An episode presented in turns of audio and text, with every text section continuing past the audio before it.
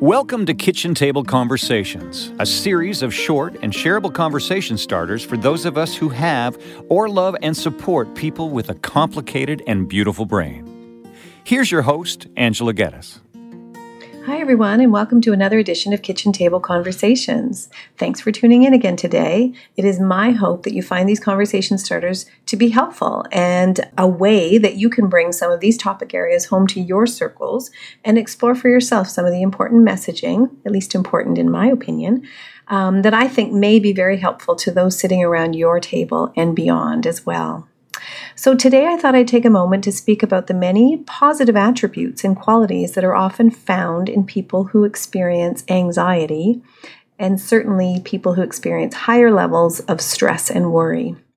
So, whether we consider ourselves to be an anxious person or somebody that actually has a diagnosed anxiety disorder, or if you suffer from occasional but intense bouts of high stress or angst, Oftentimes, these experiences or conditions are met with further angst and frustration. Most of us can easily see the negative aspects of anxiety, and for those who experience it on a day to day basis, where it interferes with most everything they do, they have reason to see this as being very difficult, very intrusive, unfair, and very often unhelpful. And I'm certainly not here to minimize those experiences. However, for those who know me, I do tend to focus on a strength based approach and looking at certain circumstances from a different perspective. As one of my veterans often says to me, Thank you for helping me to see the other side of the tree. So, in my opinion, there's always another side of the tree that's worth looking into, and there's always a little bit more to the story. So, for me, I think it's really important to focus on some of the positive attributes that people who tend to be more anxious often have.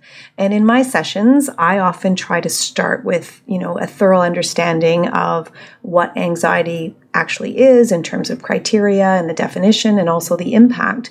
But then I also want to talk about the fact that we're not here in therapy session with the intention to make fundamental character shifts or to change everything about somebody who is experiencing anxiety or who struggles with an anxiety disorder because there are many benefits and really strong character traits and personality qualities uh, among people who struggle with anxiousness and anxiety quite often. So, for example, let's not forget how motivating high stress and anxiety can be. But let's also not forget how debilitating it can be at times. But once again, once we explore and discover different but helpful treatment options and strategies to cope in healthier ways, we must remember that anxiety and worry can motivate us to work very diligently and to avoid failure and to be successful in whatever task or project or responsibility that we may have. So I often say to people who come into my office who are experiencing high stress and anxiety that we're never going to change the fact that you are very considerate and that you are very careful in everything that you do and that you are very interested in doing your very best. And you are interested in succeeding. And that you are very aware of the impact of your contribution, whether that's to a group project at school or a family dynamic at Christmas time or a parenting responsibility. Whether you have financial worries and or vocational struggles, these circumstances can be very motivating for an anxious person to find different opportunities that will provide some with the outcomes that they are looking for. And let's also not forget about the resilience of anxious people. I remember saying to a young person who was struggling with high stress and what we later understood to be anxiety as we talked about the importance of getting out of our comfort zone and ways in which that we can do that in healthy ways. Uh, tackling head on new and difficult environments. And this was a young person who had to move to a variety of different schools in a fairly short period of time. And their response to me was, and I quote, I am always out of my comfort zone. So this was very enlightening, but also pretty sad for me to hear. But the statement spoke to both the need to address these situational stressors and anxiety that this person was experiencing, but also to point out the resilience of how, despite the anxiety and the high stress transitions and circumstances within their lives, they did continue to tackle whatever was in front of them head on. So, for example, when you're always out of your comfort zone, it doesn't affect you as much as it may another person, for example, if you had to start a new job or return to school again or face difficult and complex transitions or moves or circumstances, typically with an ability to look further into the future and to look at the end goal, knowing that this anxiety or this high stress or these ur- urgent situations are more temporary. And there is this understanding that we will get through it. So I think these are really important considerations. And also, we can't neglect the fact that anxious people are there to point out some of the red flags and they're better able to identify when there might be a warning signal or a warning sign that they have to pay attention to. And anxiety does often point us to an area of our life that needs some of our attention. Um, and this can be really helpful so long as we develop a bit of a plan to actually face some of our discomfort and our concerns very intentionally. So, the risk associated with anxiety often becomes manifested in un- unhealthy ways or in the development of unhealthy habits when we are really uncomfortable with the the butterflies or the physiological response, which can again be very intense, and I'm not minimizing that.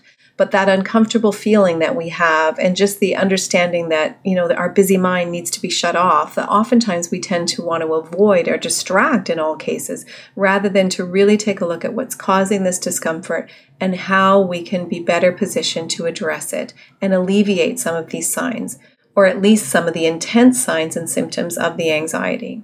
So, again, it's very important to recognize that anxiety is not just stress. Anxiety is a physiological response that can sometimes be compounded by stress and our current circumstances within our lives that actually do need attention.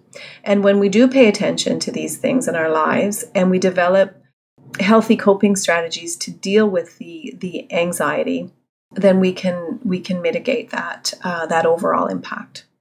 Anxious people can also be very good leaders because leaders need to be aware of multiple different scenarios and they do need to kind of overthink sometimes and be prepared for um, some of the dynamics that they may experience and address any urgent situation or even a crisis. They have to have a bit of a plan. Anxious people are more used to uncomfortable feelings, so therefore they're not shaken quite to the degree of others when there are more urgent situations. And they are sometimes more comfortable dealing with them and developing plans, or maybe they have a couple already. So, again, this is uh, my attempt to help show some of the positives and bring hope to those who are experiencing anxiety, and certainly not to mitigate or to misrepresent the significance of somebody who's experiencing an anxiety disorder, because I do know that the impact is intense and quite challenging for very many. So, I do encourage people who are experiencing difficulties with their sleep patterns, for example, whether they've lost or gained an appetite. You know, maybe eating is now becoming a bit of an issue or you find yourself overthinking to the point where it's disruptive and other things that used to bring us joy are not so much anymore, and that it may be impacting our relationships or our productivity at work. So, anything that's out of your ordinary, I encourage everyone to consult with someone. Um, consult with your physician or your healthcare provider, and certainly explore what mental health or wellness services may be available in your community people in my experience who deal with anxiety on a day to day basis work very hard to manage it and to cope. And for many people in their circles, they would be completely unaware of how anxious they actually are on a day to day basis. So I don't want to leave people with the understanding that they have to work harder, but instead, I want to say that there is hope that we can explore different ways to um, address some of the uh, feelings that you're having and some of the worries and the high anxiety that you're experiencing in order to um, improve your day to day experiences. So, again, I am a therapist and I am a helper by nature, and it does often make me sad to see how many people experience these very intense and extreme symptoms of anxiety and depression, potentially, or other mood disorders, who just seem to think that this is their normal and that they have to deal with it alone. And some people don't even realize that it's not typical behavior. Maybe their parents experience similar things and they just assume that this is the way life is. So I'm here to say that although our system needs some work and we need to invest a little further into our mental health services so that it can be more accessible for many, there are more and more resources available, and I encourage everyone to be more curious in this area. So that's it for today's kitchen table conversations. And it is my hope that if you know of anyone in your circle who, or who may be at your kitchen table that might benefit from hearing some of this, I encourage you to keep this conversation going. With many thanks, Angela.